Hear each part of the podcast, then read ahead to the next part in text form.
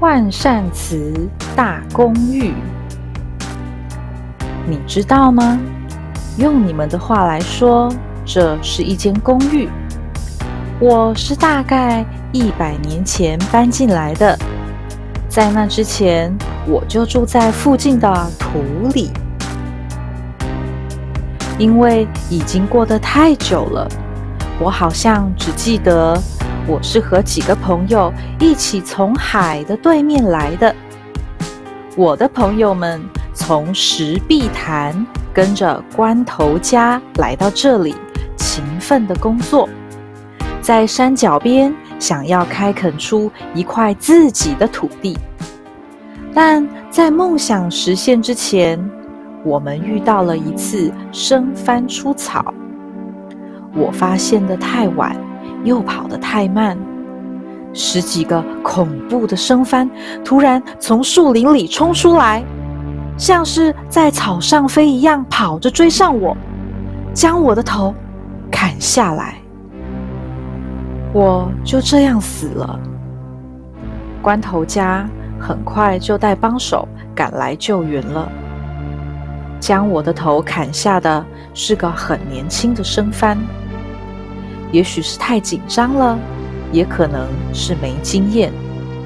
他没来得及戴上我的头，就跟着他的同伴，慌张的像是鬼魅一样回到了山里。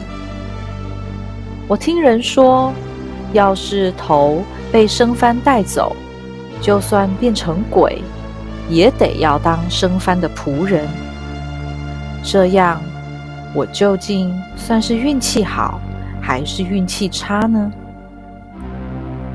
跟着关头家回来的我的朋友们，很快就找到了我的头和身体，但他们没什么钱，只好草草的把我葬在山脚边。每年清明节的时候，他们都会记得为我带来一些好吃的。我很感激他们，但朋友们一个个渐渐老了，渐渐的也就没有人再来看我了。我头顶上的草越来越长，有一次连续下了好几场大雨，连朋友帮我立的小石碑都被冲跑了。还好朋友们把我埋得够深。大水才没有把我也翻出来冲走。有一天，有一个人开垦到了山脚边，他是一个非常勤奋的人，跟我还活着的时候一样勤奋。为了要整理出一块很好的土地，他每一锄头都挖得好深，把肥沃的土翻上来。就这样，他意外的把我的身体也挖了出来。后来我就被送到这间公寓来了。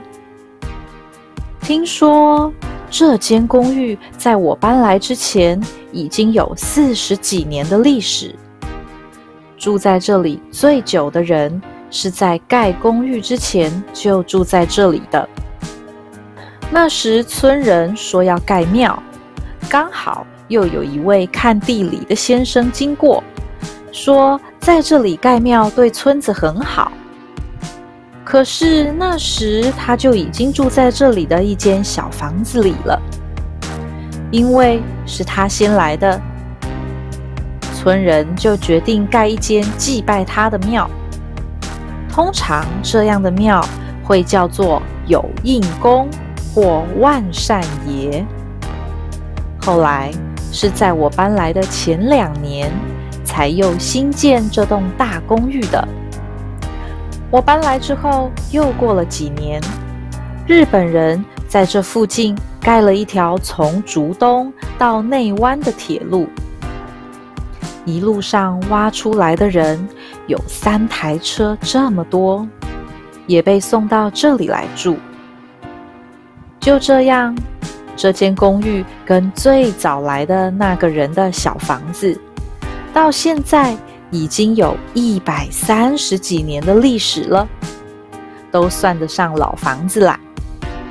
我们一大群人住在这里，还挺热闹的。附近的居民也不怕我们，时常来祭拜我们。